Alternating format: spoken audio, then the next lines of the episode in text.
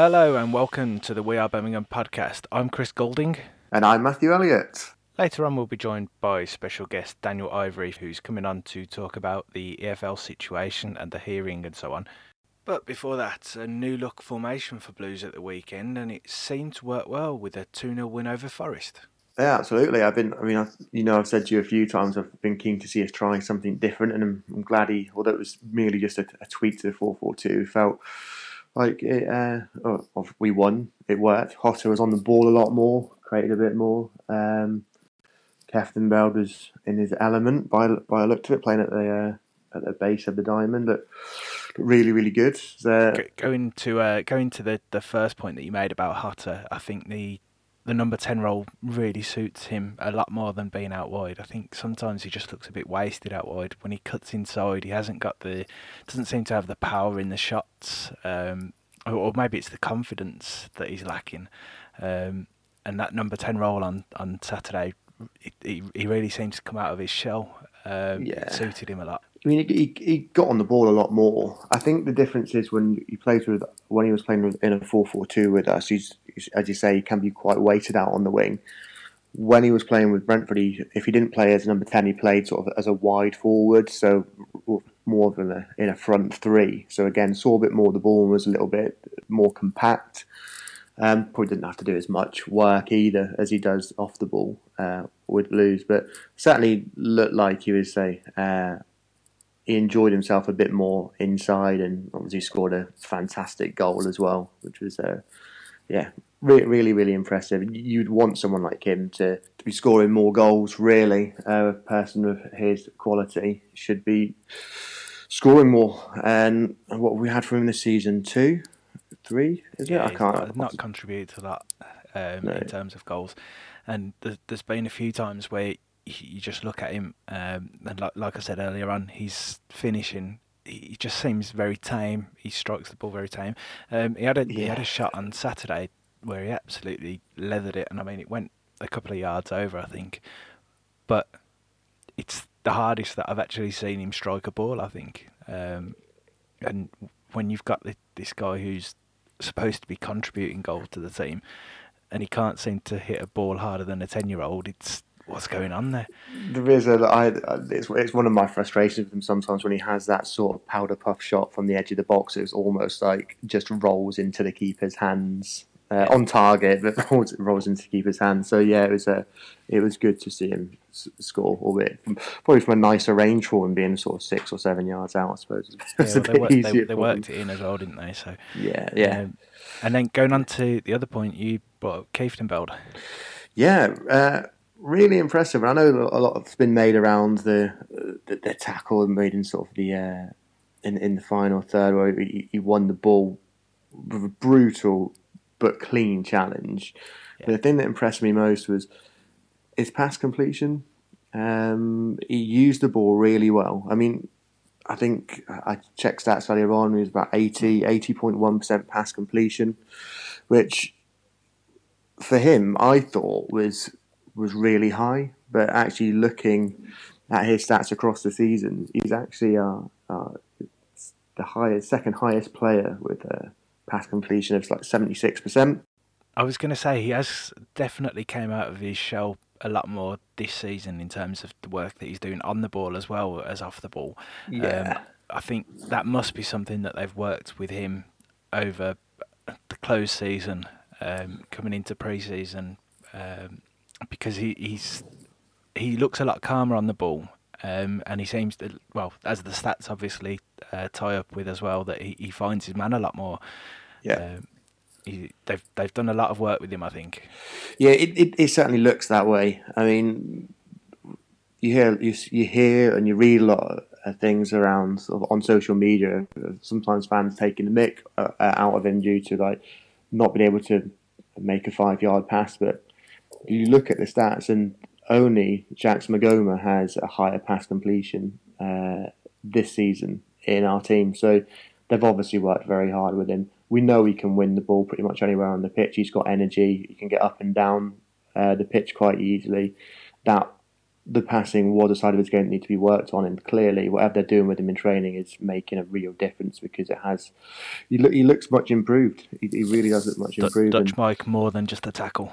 Yes, yeah, more than more than just a tackle, more than just an excited schoolboy, as I used to used to call him, running running around the pitch. But no, but really, really, um, yeah, he's. I'm actually quite thankful we never we never sold him. At the time, I, I wasn't too that he would would have gone to Derby, but especially Um, with Davis um, being out for a majority of this season Exactly, as well.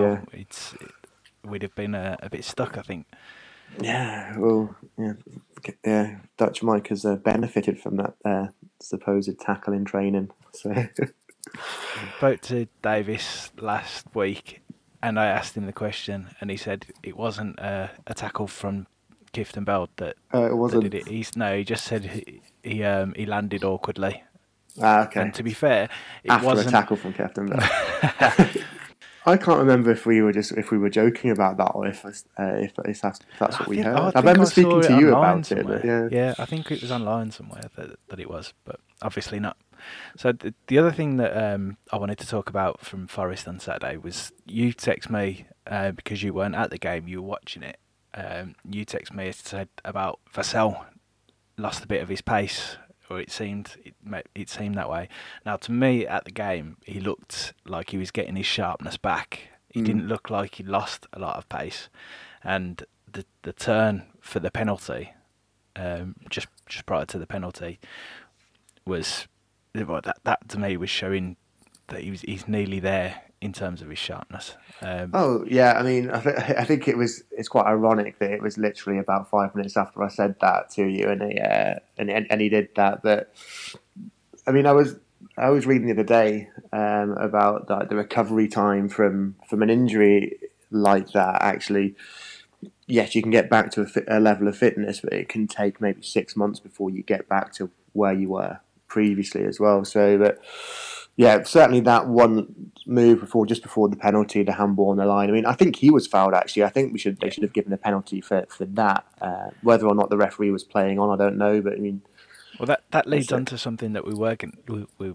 had down to talk about was we spoke about referees last week, and the referee on Saturday was I don't know whether he was much improved um, from other referees that we've had this season, or whether we've set such a low standard now that he seemed good. yes, he seemed like a good Yeah. a good referee. Yeah, Because uh, I mean, there's been a few topics on message boards that that have spoken about the referee, and people seem to say the ref had a good game, but do you remember this one? Do you remember that one? Do you remember that one? Do you remember and this things one? keep popping Yeah, up. and there, there yeah. were situations where the ref didn't make the right call, and there was quite a few of them. He did. He did seem better. I think he did seem better as a general consensus. But I mean, as you say, two or three things pop up. The the penalty decision was a bit of a strange one because I think, as you say, the foul on Vassell was a definite penalty anyway, and he didn't give anything for that. Was he playing on? I don't know. I'm just wondering whether he was seeing whether we had an advantage um, because the ball did go straight to Che. He struck Yeah. it and then it was stopped on the line. And then Yeah. I was wondering whether he was looking at his watch to see whether it had crossed the line. Um, Yeah, I haven't actually seen him on the replay as to whether that was what happened. Um, I know that he did did seem to take an awful long time to do to uh, call it, and then the thing that pissed me off after that was that he made Che wait until the player had gone all of the way down the tunnel, had a nice leisurely stroll all the way across the pitch Yeah. and down the tunnel.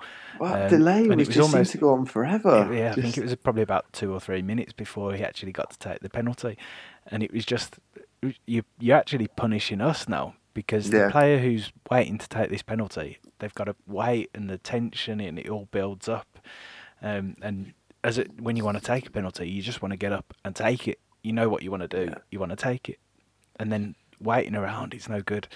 Um, so again, that was another thing. But then I think overall the ref did do better Mm. but you know, is it is it these that we're so used to shit referees that we're now just seeing any any little improvements of referees that we're taking that as oh he was a decent ref wasn't he?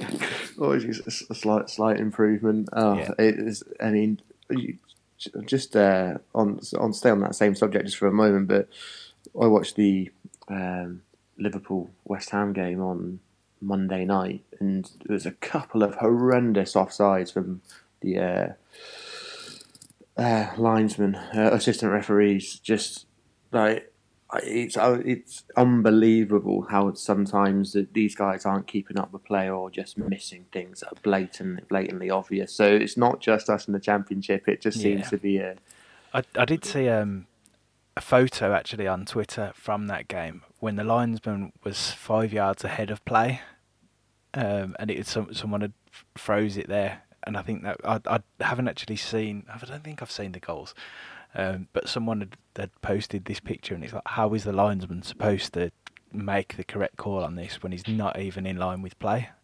yeah. Just it's so poor. He was, um, I think it was the first, the, the, the one that they, they scored from, and not the one they nearly scored from at the end. It was he was ball watching. He rather than watching sort of uh, watching the line, he was paying more attention to what they were doing with the ball and not where like the last man was. Or it was a bit of a it was a bit of a strange one. Uh, I'm sure he'll have a he'll probably get relegated to the championship. Yeah, uh, we'll next ha- we'll have him. Yeah, we'll have him. So um, I suppose you mentioned obviously the, the long wait for the penalty, but kudos to, to Adams finishing calmly, nicely, and then obviously that built up pressure. Yeah, put it all into that one hell of a celebration.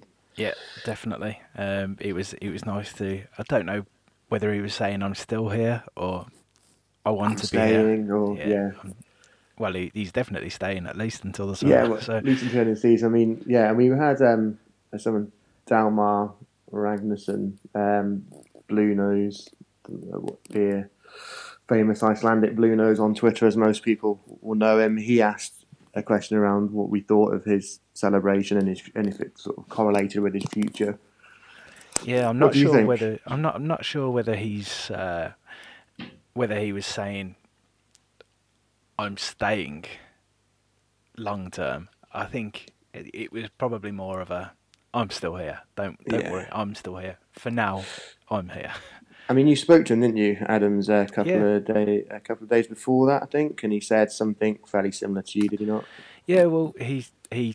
I think he's came out in the press and had an interview with people now as well, and said pretty much the same thing. But um, he said that there's no, he's in no rush to make it to the Premier League. Um, it's somewhere that he wants to play because who wouldn't?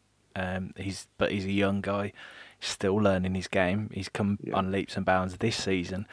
Um, but yeah, he's he's happy in Birmingham. He's happy at Blues, and he's in no rush. So it's basically the gist that, that I got from Yeah. him. Follow on for that, we had a, a, a tweet actually that he uh, replied to, to Dalmar from David Deacon. I think he works for BBC Radio of some description potentially, or um, he then sort of followed it up with how does the celebration differ to when Fabrice Muamba did did the same, um, and it was it's actually it was, it's actually quite a good point. I think there is a there is a difference because we were being relegated. I think at, at that point when Fabrice was when Fabrice celebrated, and it was selling him was more out of probably a necessity to Yeah. get players off the wage bill. Now I know we've got the issue with profit sustainability or FFP, if you like, with with the football league at the moment, but technically our owners don't need to sell any players to keep the, the company or to keep the keep Blues afloat. Obviously, Yeah. we're not in the great financial state, but we don't need to sell. Um, of course, it's depending if you what, what you're reading in certain certain newspapers, they they're telling people that we do need to sell, but uh, take that with a, a pinch of salt. So I think there is a difference there. Um, as you said, Che said he's in no rush to, to move, and and I don't think Blues want to sell. And so there's a difference between having to and wanting to and not wanting to sell. So that that's the that's the plain different the clear difference for me between um, Muamba celebration all those years ago. Was it against Blackburn he scored that scored Yeah, that goal? last day of the season, wasn't it? Yeah. Um, and and Che celebration on, on, on Saturday. Yeah. Um, Che, 16 goals now for the season. Can he get the Yep. 20? Should Well, do. Should do, Yeah, and he? he should do. I mean, I at the current rate he's going at, he's probably on track to, to get twenty five. Yeah. Um, but I mean, if if he breaks that twenty goal barrier, I mean, that's that's impressive enough. I mean, in August, September, when we watched him at, um, against Doncaster at Solihull, would, would you honestly have thought he was going to score sixteen plus goals this season? Honestly, no. No, I I I couldn't see it, but he's uh, as Gary Monk said, the penny dropped with him at some point early season, and he's just looked an absolute star. Is that to, that to me though, Gary Monk turning around and saying that in the interview that he did the other week. Clearly, Gary Monk was obviously of the same mindset that he would have believed at the start of the season that Che wouldn't reach 20 goals. So I don't think that was anyone that was looking at him and thinking that. I don't think that they were wrong for thinking that. No. But I think that's no, no, credit to Che for the work that he's put in. Um, and to the coaching staff as well, because I think Beattie's yeah. probably had a lot to do with that too. Um, and he's put a lot of work in, and it's turned him into this player who's a 20 goal striker and potential yeah. 20 million pound striker. I mean, and, and don't forget the the influence that Jutkiewicz has had with him as well. I mean, for them, oh, between them, to have 26 goals and 13 assists between them, obviously 16 and 3 for Che and uh, 10 and 10 well, for Jutkiewicz. So much that so right? that even Bogle couldn't get a game. Yeah. Buggered off.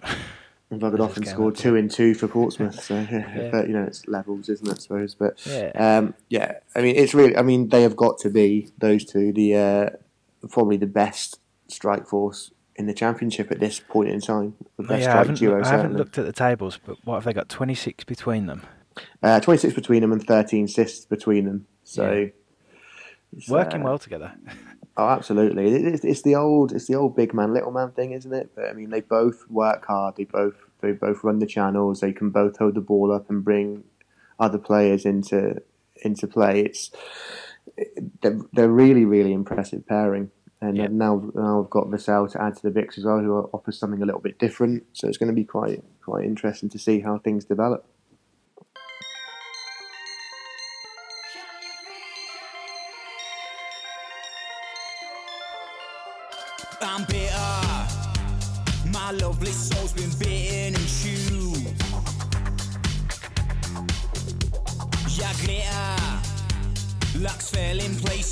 Made it for you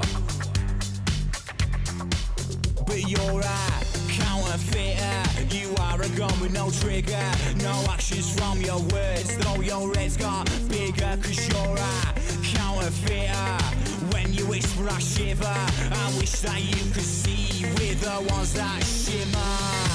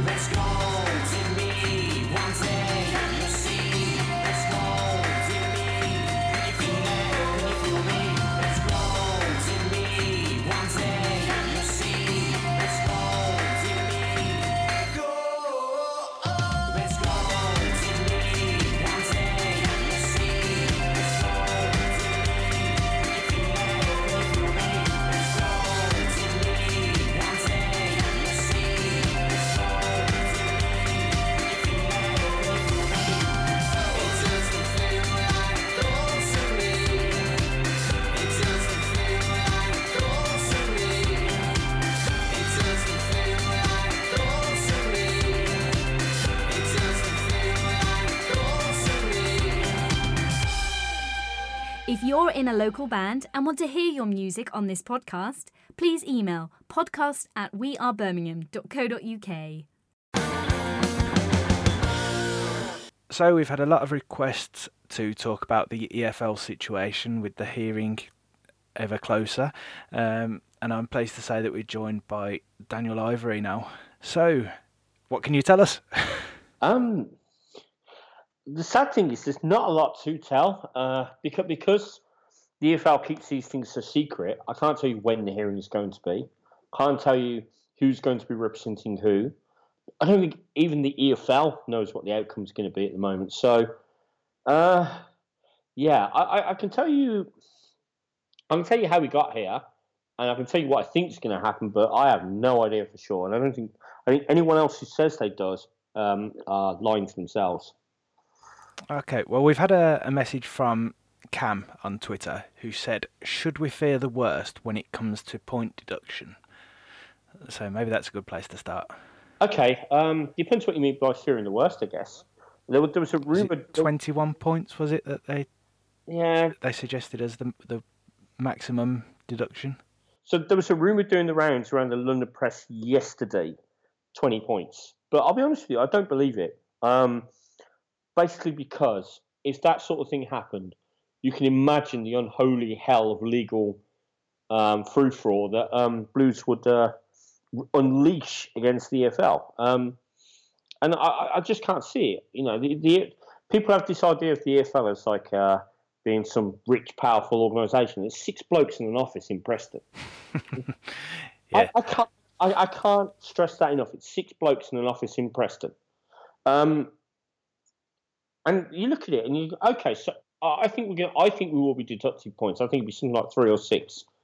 Right now, is three or six points deducted going to hurt us that badly? I don't think so. Not not not massively. I don't think. No. I, I think when when you get sort of fifteen up to fifteen points, then it starts dropping you down the other end of the table, and you might be in an issue if you can't get some more points on the board. Um, but I, th- I, don't think three or six. I, I, I, think you've got to look at the um, the whole thing psychologically as well. In that, if Blues got deducted six points, it's going to galvanise. You know, the fans are already shouting. Uh, obscene things at the EFL. What you, you can you can swear on this. It's an explicit podcast. Oh, so, so, the fans are shouting "fuck the EFL." Fair enough. Yeah. And, and if yeah. we get to six points, that's not going to stop. We play Preston away, by the way, 16th of March. Imagine how tasty that game's going to be if we get deducted points. Yeah. Just just a thought. Just a thought. Secondly, the team are playing with such togetherness, such fighting spirit that it's just going to galvanise them further. It's going to be a case of fuck them all, or we'll do it ourselves. Third point was one I made on my blog this week. Imagine, I just want you to imagine if we got deducted six points and we still finished above them up from across the expressway. Can you imagine the levels of boiled piss? It would be. Yeah, I don't. I don't think they'd be too happy, would they? it would be incredible. it would be amazing. So, um, to be honest with you, I'm, if they deduct points, let's take it because all it means is is that when other teams fail at the end of this season, they've got that threat hanging over them, and the league can't do anything about it. They'll have to do it again. So, you know, let's do it. Well, that that brings us on nicely to the next uh, question from Jack Collier on Twitter. He said, "How many other clubs could be in trouble like we were this season? This season, if there is, which seems likely." Are they going to be in the same issue as us in uh, regards to embargoes, hearings, point deductions, threats, etc.? we, you've got to understand that this is the end of a long process. So the start of FFP is around the end of March. Teams have to uh, submit a forecast for this season and their results for the last two. So this is what happened at the end of last season. Obviously, Blues, when they submitted this, they knew they were in trouble. But then again, I think 15 clubs are in trouble. And so the EFL know they've got to do something. And the EFL don't actually want to punish people. They want to be seen to be doing the right thing. But the rules are that obfuscatory and full of backdoors and whatever. It's deliberate. They don't. They they only want to be seen to be doing the right thing. They're not a regulatory body. They're a members association. So May rolls around and they you know they're, they're talking to other clubs like you're a couple of million over. What are you going to do about it? Derby, for instance, did some accountancy trickery. Took their staff, uh, their pay, uh, their behind the scenes staff out of one company, put them into another. That helped them out all kinds of other little tricks, you know, little accountancy tricks where The EFL can go, yep, you're okay, yep, you're okay. And in the process of doing this, so this is where the word embargo is a problem. While that was going on, 15 teams were under what basically a soft embargo. Now, we'll call it transfer restrictions. It's simpler to understand. Basically, what the EFL will have said to these clubs is, look, you know, until we sort this out, you know, don't go, don't do anything stupid. You know, just just got chill your beans, get it sorted, and then you can go and spend all the money you want. Okay, and yeah, that's the sort of thing that happens. And clubs collaborate with the EFL, get themselves back in order. So first of July rolls around, only four teams are in trouble. Um, there being QPR, who had historical issues, the Mob across the Expressway, who were going bust, Sheffield Wednesday, and us. Now, I'm going to focus on us because what we did in that period between May and July was basically stick our fingers in our ears and go, la, la, la, we're not listening. and then, and then to compound the problem, we signed a player we really shouldn't have done. And it just infuriated the EFL. So went, and they basically went, okay, you know, embargo time. Like, you cannot sign a player now until you sort this out. You cannot sign anyone. And that kind of ruffled a few fella, feathers. And some absolute nugget happened to mention on on uh, on their blog that uh, we were embargoed and that Pedersen wasn't signed and yeah, who, who who is that then? um, a slap. Yeah, that would be me. Um, I, Some my, guy called down my ear. Would you? Was it? Uh, in, in, my defence, I was 100% right, and the only people who weren't aware of the situation were the fans, and that's yeah. not right. August rolls around, the football league kind of say, well, okay, you can sign five players on like nothing, on like ten grand a week, all in. Um, oh, I wish I, I wish I had that nothing, mate. yeah, well, you know, same here, but like, yeah, for, for footballers, I know what you, I know you're and, saying. And, for footballers, yeah. it's nothing. And by the way, we're going to have a disciplinary panel. We're going to throw a book at you. So, roll around to this season. So next month, every team is going to have to submit their figures again. This includes Blues. Now, Blues, because they're under a disciplinary this year, only are going to be assessed under this year's figures. Yeah. And, and, it's for a good reason, really. So we can't be done for the mistakes of the past twice. We can only be yeah. done for this year's fuck ups. The problem we've got is we're going to fail again this year if we're not careful. And you can imagine that's not going to go down well with the EFL. So when uh, Matt Hughes of the uh, the Times wrote the story, Blues in trouble for not selling Che Adams, that's not strictly true. What happened was the EFL told Blues, look, you're going to have to raise some money so you're okay, so you're over the, you know, you're within limits. You're going to have to raise in excess of seven million quid. And they didn't tell us how we had to do it, you know, so oh, either bring in sponsorship, sell players, whatever, but that we had to do it. Blues, yeah. Blues didn't do it. And people say, oh, you know, we, you know, we didn't have to sell Che Adams. Well, no, we didn't. We got six and a half million bid for Lukas Jutkiewicz. We could have taken that. We didn't. We chose not to, you know? So yeah, it swings and roundabouts, isn't it? And now we've got to. I think we've got to say to the league something along the lines of, well, transfer window starts May seventh. We've got until June thirtieth to raise the money. Don't um, don't go off on one just yet. The only problem, as I see it, is if someone uh, at the board has done something stupid like before the transfer window said to uh, the EFL, "Oh yeah, we'll sell Che Adams. We'll be we'll be okay." Yeah. Does does that kind of message though, if that has been said, do you think that that comes with a? Can the EFL say, well, you said that you're selling, but you haven't had an offer of the valuation for him? Fair or, market valuation, yeah, I think, is fair market. Yeah. I think I think if that has been said, then what the board have got to do, they've got to go to the EFL with with the proof and say, look, um, these are the bids. These are the bids we got. This is how much we would have needed to have met it. If they did not meet it, we you know we can sell him in the summer. He'll be just as valuable, if not more valuable, in the summer. We figured it'd be better to hang on to him now and get the money and fulfil the whole thing in the summer and sell him, tank a bit, and still fail. Yeah, well, we we touched on this last week, and it was deadline day, and it was uh, Willie won't he when I was talking to Matthew last week, and we sort of said then it, it's like with that Burnley bid that comes in now, if that's six million up front and the rest in add-ons, is that even going to help us with the FFP thing anyway? Um, I mean, it, it'll put a little chunk towards it, but if it doesn't cover the the money that needs raising anyway, does it really help us massively? Um, ideally, if you want a, if you're getting a bid coming in for a player, then you want sort of 15 million pound to go into the club so that you can go look there you go 15 million pound we cleared our cleared what we said we would You want double figures up front, don't you? If Yeah. you're going to be moving on one of your key assets. I, I've got to be honest with you. I I actually agree. Uh, you know, I don't think the board did anything wrong, and people might think, oh, you know, I'm correct. You know, it's unlike me to say that, but not at all. I, I said um, in the days before the window uh, closed myself, I sent out a transfer uh, email and I said, I figured out to 14 and a half million they needed minimum, and if we're not going to get that, then I'd be like, yeah, no dice, sorry. Yeah. And it, all, all, all, all that you're doing then you're still fighting an uphill battle but with less without your key asset in the side exactly, exactly. So yeah, you know, it's one of them things, isn't it? Um, With regards to the punishment that we are that we are likely to get in the in the coming weeks, would, would you say it's more to do with the behaviour and the conduct of the club signing Pedersen, pushing for his registration, rather than the actual initial breach? yeah, I would. Does that make sense? No, I, Yeah. I, I completely agree. I think um, football's very political. Um, uh, you look, you look at the way owners treat each other, the way clubs run. Football is very, very political. You've got to be playing the game, sticking your fingers in your ears and saying "la la la." I'm not listening. He's not playing the game. Um, going to the uh, going to the EFL with a business plan that's not going to work, and saying "yeah, we're okay, we're going to do this." Is not. He's not playing the game. Signing Pedersen was pretty, pretty ballsy. Um, trying to sign Domagoj Vida was even ballsier. Thank God that n- one never came off.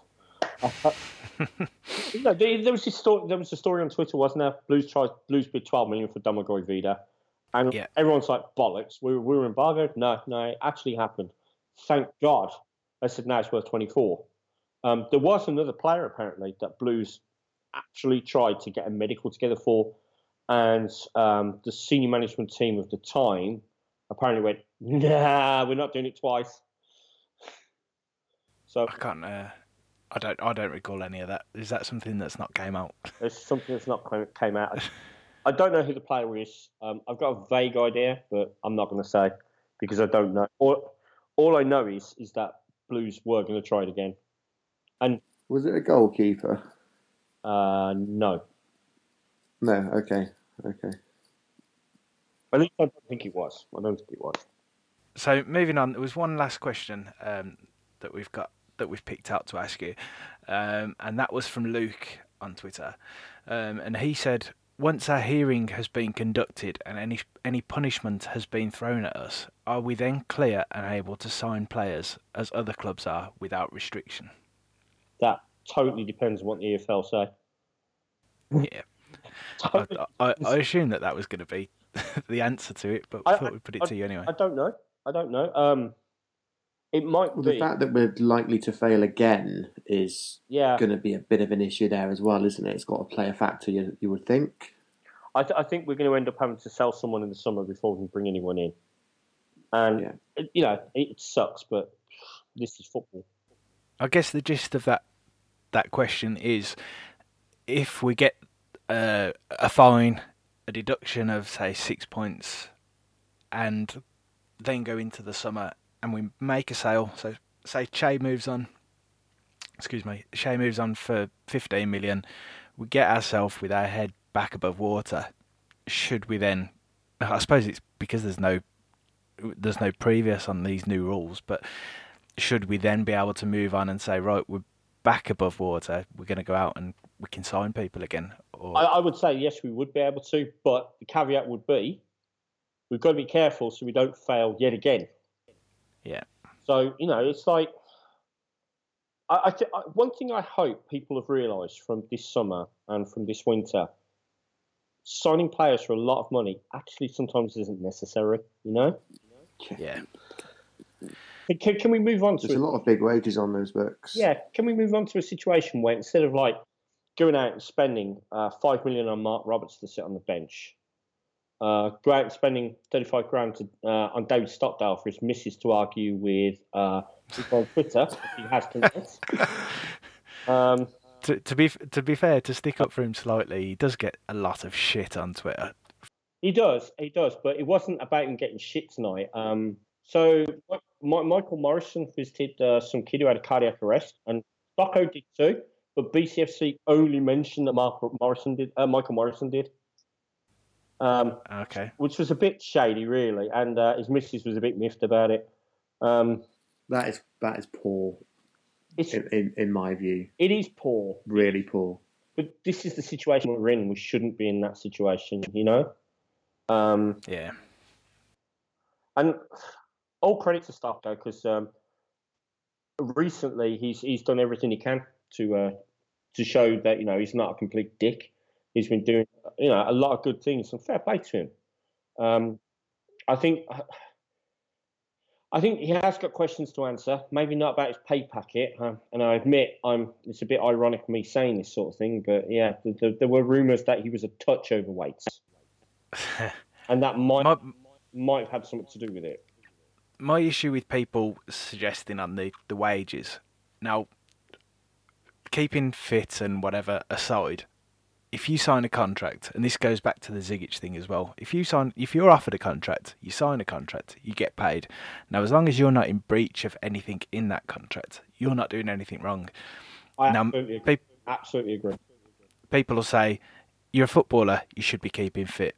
Now, maybe you should be, but as long as that's not in the contract that, that about his weight or whatever, they can do what they want with him when he's at training and then that's his side of it. If he's not playing anyway, does it really matter?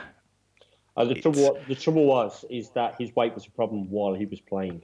Yeah, it was, but then that's something for the coaching staff to then pick up on, and maybe that's what's happened, and that's why he's not in the in the team. Maybe that's why Monk doesn't favour him. Who knows? There was all sorts of other rumours as well, wasn't there, towards uh, throughout last season as well. So he won't be the first Blues player to have been dropped for being overweight not even the first Blues player recently to be dropped for being overweight. Paul Caddis. Yeah. Yeah. I remember Simon Charlton used to play left back, um, and he used to drive around with a pack of bonbons in his car. he just constantly used to eat sweets, and the others used to rib him for you it. into his car. Uh... he tried. yeah. No, he didn't. but yeah, is there is there anything else that you you'd like to add, Dan? Is there anything going forward that you'd uh, that you think pe- people should know? Um, not really. Uh, I think I think there's a lot of bedwetting about the whole EFL thing. Yes, it's a horrible situation Blues are in, but it's one of their own doing. Not not the fans' own doing, but the board's own doing. There there is a lot of this that could have been preventable. And while I completely agree, the EFL have not been uh, not been that great about it. In fact, they've been dicks in some ways, and the whole secrecy around it is complete bollocks. But you know, sometimes you got to take your lumps. You know, you've got to accept that that, that the board have done something wrong. We've got to take our punishment and move on. We're lucky yeah. the situation we've got a manager where it's not really going to make that much of a difference, and hopefully we can learn from this and we can go okay. And if the rules are enforced, hopefully that means other teams will also get bollocked, and that'll be for our benefit in the future. Yeah. I think the key here for me is that, that if there needs to be a level of consistency with how they're going to start handing out these punishments to, to teams that, that fail. Okay, we're slightly different because of the Pedersen situation and our conduct throughout the period, but it, it, it's really key for me that they have a little bit of consistency in this. And if they do, as you say, give us a bollocking and give us a points deduction, that it's clearly defined what they've punished us for. So then, when people like potentially Bolton or, or, or Villa or Sheffield Wednesday, whoever else is in trouble, that when it's their turn, that they are given a, a, fair punishment as well, in line with how, how we've been punished. And they're going to set a bit of a precedent with, with us, I think. So they need to be probably they need to make sure they punish us properly, but also need to be a little bit careful because otherwise they'll be handing out point deductions all over the place. Absolutely. And if you really, really feel that bad about it, instead of whining your mouth off on Twitter, we played Preston away 16th of March. It's a Saturday. If you want to protest, then, then it's the perfect time. But if you're going to protest, do it for the right reasons. You know, don't yeah. just shout "fuck the EFL." Do it because they're, they're keeping secrets. Do it because um, they, you know, they, they've not kept, they've not, they're not doing things for the sake of the fans. They're doing things for the sake of their own asses. Do it for the right reasons, you know, and do it properly. Yeah, don't be a dick. Basically, yeah. Transparency. Yeah. need a bit of transparency in in this process. Thanks for coming on, Daniel. We, we really appreciate it. Is there? Um, do you have a Twitter and Facebook uh, accounts that people can follow and read your latest musings on the, on the blue situation? Um, yeah, you can catch me on Twitter, uh, Almagir, uh, Facebook, almagir.net, uh, website, almagir.net, strangely enough. Uh, yeah, nice and easy. Um, but I'm lost in the labyrinth. Please don't follow. All right, Dan, thanks for joining us tonight. I appreciate it. Thank you. Cheers.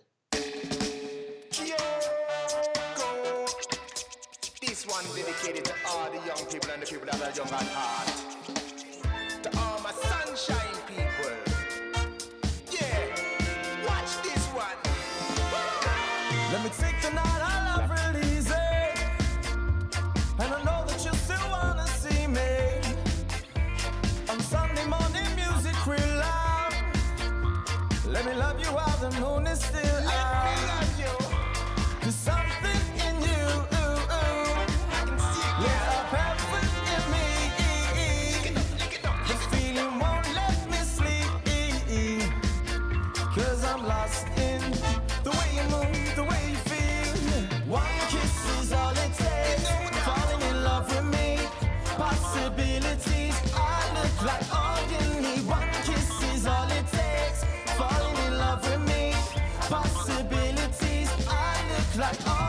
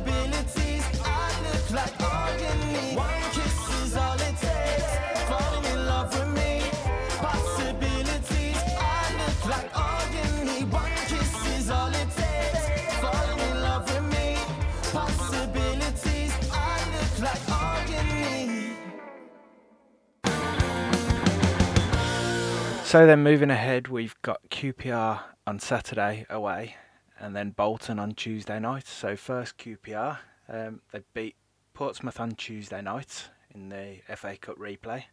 Yeah. Um, in the league, though, faring much worse off. I don't think they've won in five league games. I think they've won, uh, lost, sorry, lost three of the last five. They've definitely lost last three. Yeah. Um, Wigan, Preston, Sheffield United lost those. They drew against uh, drew against the Villa. Uh, yeah, not in the greatest of form. Obviously, say they won uh, against Portsmouth in, in, the FA Cup. Put out a full team for that, which you know, hopefully works in our favour or could work in our favour.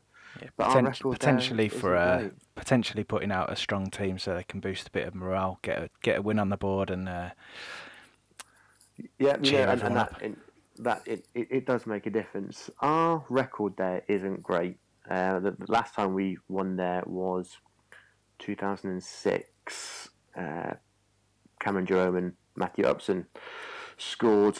um, 13 think years ago. was- yeah, I think that was actually Matthew Upson's last goal for us before he. Well, actually, last game before he went to West Ham.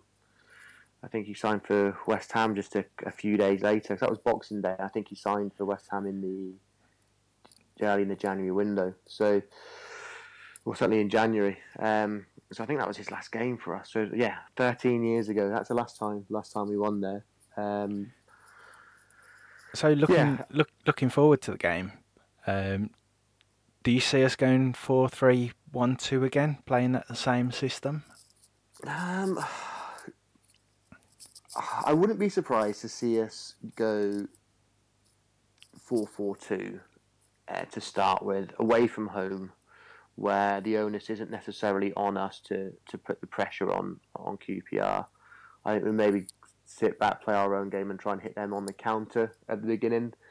The good thing is that now we're starting to see a difference in formation. That uh, he may be willing to change that sort of halfway through, and we don't need to worry about making substitutions. We can do it with the same personnel. Yeah. So- the, the players that he's got on the pitch, you can just move them around and they can play that system. So Exactly, yeah. And I think as the season goes on, we might see that happen a little bit more often. That's probably a topic for, for another day. But um, how do you how do you see it going? I mean, I'm I'm I love going down to QPR. I'm going down on, on Saturday. I go go every year. I've got friends who are QPR supporters, so we meet up with them beforehand as well. It's it's, it's normally a really good day down there, whatever happens. But I never go down there with confidence because it's been such a long time since we actually got anything there. you can't Um, follow Blues with confidence, though. also, also a very good point, well made. Um, yeah, I mean, how, how do you how do you see it going? I've got a feeling that because we haven't been in great form, but when we tend to come off the back of a couple of defeats or off a defeat, we tend to then go on a on a sneaky little run, putting a few wins together.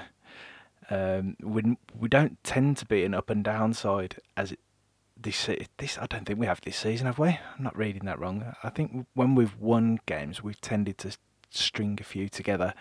Yeah, So I could see us going on another little run now. Um, we've got a few winnable games. I think QPR not in great form. We can we can beat them. Then Bolton on Yeah. Tuesday, winnable again. That's three wins on the bounce if you can put them all together. So yeah, we owe Bolton one as well. Yeah, Really, definitely. after that that first game, to be perfect, to, to be honest, there we should have should have won that game anyway. Um, and there was some not to uh, handball. Spend too much time on it, but yeah, some dubious decisions there from the from the referee in that in that game also. So yeah, two very winnable games in in the current climate, definitely. Um, I say the, QPR is always a difficult place for us to go, but you know those those runs always have to end sometimes. So why not now? I guess. Yeah. So maybe maybe more confident than normal, but still slightly apprehensive potentially. The the other uh, key point on that game is the fullbacks. So Pedersen back from suspension. Do you bring him in? Do you, if you do bring him in, do you take Colin out? Colin hasn't been consistent in the last few weeks. So does Harding maybe deserve his place? Does does Pedersen deserve to come back into it after the petulant tackle? Maybe. Uh, yeah, see, I I would be happy to keep the same side. I don't think Wes Harding has done too much to suggest that he doesn't deserve to be in the team. No, I'd agree with that. Um, But then think he, I think he's the scapegoat a lot of the time because he's the more junior out of the three of them. So if anyone's going to make underst- make yeah, money, and you can understand that to a point, but you know, what were the stats? The the other day we were looking at the stats, and I think out of five games that he started, they've kept four clean sheets. Yeah, yeah, four clean sheets, and the majority of the time he's had a pretty good, pretty good game Yeah, uh, as well. I mean, he obviously when he was played out of position against Villa, well, we won't spend any time talking about that game, but that was probably a that was a really poor performance. But I don't think the setup helped him at all in, in that game. So, um, but the majority of the time he's, he's he's done pretty well. He does defensive duty uh, really well, and you know he's when he does make mistakes, he's got that pace to to get himself out of it as well. He's very good at um, blocking crosses as well, which is something that I don't really think Colin is the only particularly great at. the only worry for me with him is sometimes, and I, I think he's a cracking player, but I think sometimes he is susceptible to switching off. Um, against Forest at the weekend, if if they're looking to play that ball in behind, normally Yeah. he's got the pace to, to get onto that and to cover it. But there was times on Saturday where he struggled because of the pace of the player that was running in behind, and that, that could be a worry if you if you're switching off. But go on, so go on then. Out of the three of them, which two did you pick? I would, I would keep the same team. Yeah. I think I think you have to go unchanged in the teams. Whilst the Blues beating Forest wasn't it wasn't an amazing victory, and we didn't completely dominate for the whole game. We it was a really really professional performance, and I don't think really, unless there's an injury, we should be making any changes. I think that team deserves to start the next game, and I think knowing looking at the way Monk's done things this season, I, I think he might keep things the same as well. I think Pedersen has to earn his right to get back in the team. As you say, petulant, silly tackle to uh, to get sent off and work his way back into the team and, and earn that right. So I'm more of a if you've got a left footer, you play him. I normally am, I, and I normally am, and I normally am. But I think on this occasion, I think I would I would stick with the same team. If I was to change, as you sound like you're going to say, I am. um, I would I would keep Harding at right back, and I'd put Pedersen at left back. Yeah, that's what I was going to say. I, yeah. I, that's the move that I would make. I'd bring Pedersen in, and I'd play Harding. I think Colin's been a bit up and down, and I don't. Maybe that's maybe it's the amount of games that he's had, um, and being sort of moved moved backwards and forwards, and I can't see it happening because I think as this the more senior player, I don't think that he'll drop him. But that's what I would do as a supporter. Um, I like Colin. I think it, there, was, there was talk early on in the season that he's one of the best fullbacks in the league, and I'd agree with that to some extent. But I just think he's a bit out of form. He's great going forward. I still question his defensive ability sometimes, but you know that's so that's probably a, a conversation for another day. So, what are we Yeah. doing prediction wise for for this? And what are you what are Well, I- going for? I'm uh, what we say if we are we saying two points for a two points for a correct result and three points for a bang on bang on score. Yeah, yeah, we can do that. Yeah, so So yeah. I, I'm I'm two two nil up I think in the table. For Saturday, I'm gonna go two 0 Blues. Oof. I know. Um, hmm. Take your time. I'll edit I, this. I'm, I'm, I'm, I'm going to take my time. I, I, I want to say a Blues win, but I'm going to go 1 1. Uh, I, I can just see them scoring, whether it's Wells or Matt Smith always has this habit of scoring against us as well, which, you know, um, I, I can see us just, yeah, I can see us maybe going 1 0 up and then conceding later on in the game towards the end uh, of the game and sort of drawing 1 0. So I'm, I'm going to go 1 0 with uh, Q, QPR Blues. Okay. And what about Bolton on Tuesday night? Uh, are we just doing a prediction on this, or are we going to? Yeah, just a prediction. Yeah, just There's a lo- prediction. lot of stuff that could happen in between there, but we can't really talk there about is, it. yeah. That should that should be another show. Um, so let's uh, uh, Blues win that comfortably. Um, You say goals? I can I can I can see a score, and yeah, I'm. Uh, Bolton don't look great, so I think Blues two 0 Okay, can I make a prediction now? And Yeah. if this comes in, I get five bonus points. you you'll agree to it. So Che's going to score against QPR in one of the two goals, Yeah. and then against uh, Bolton on Tuesday night, he bags his twentieth of the season. So he's going to score four across the two games. Yeah. You saying? Yeah. I can Yeah, see him okay, scoring a I'll hat be- I'll- trick. I I'll- can see him scoring a hat trick against Bolton, and I'm going to say four-one against Bolton on Tuesday. Okay. And I'm going to say that you, if it doesn't happen, you get minus five points. I can't. I've, I haven't even got. I've only got two points on the board. Well, now you know what a points deduction feels like. Topical. Okay, right, deal. Yeah. uh, yeah, you know, I, I won't give you the points deduction, but yeah, if that does, I'll, if no, that I'll take them. off- I'll take. I'll take them. I'm that co- I'm comes off, confident. You can have it. You can I'm. have it, I'm course. confident. Okay, let's let's go for it then. Uh, and I hope again that you are bang on with yours, with your predictions. Okay, um, before we go, I don't know if you wanted to plug the comedy night that you're putting on at the Borsley Labour Club. Ah, yeah. So, when I first started, we are Birmingham. I had in mind that I wanted to promote Birmingham as well as the Blues. So, I've got together some Brummie comedians or Midlands comedians. I think it's, it's Black Country way as well. Um, and we're hosting a comedy night on the 30th of March now that the West Brom game's been moved forward. So if you check out Twitter, it's on t- all on Twitter. Uh, tickets are ten pound, includes a curry, four great comedians. Come along, have a great night. Support your local social in Borsley Labour as well. Be a great night. Good. I wish I could go to that, but unfortunately, that is my partner's due date for baby number three. So I'll uh, I'll, I'll have to give it a miss. I'll look forward to the next one that you put on. I'm sure this one will be a, a pretty good success.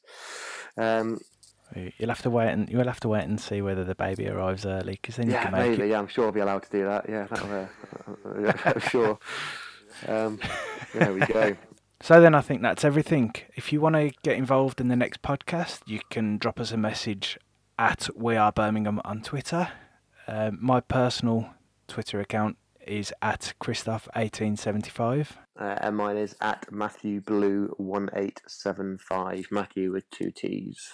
And we're also available on Facebook. Yeah, so if you've got any ideas for us or anything that you'd like us to bring up, just drop us a message.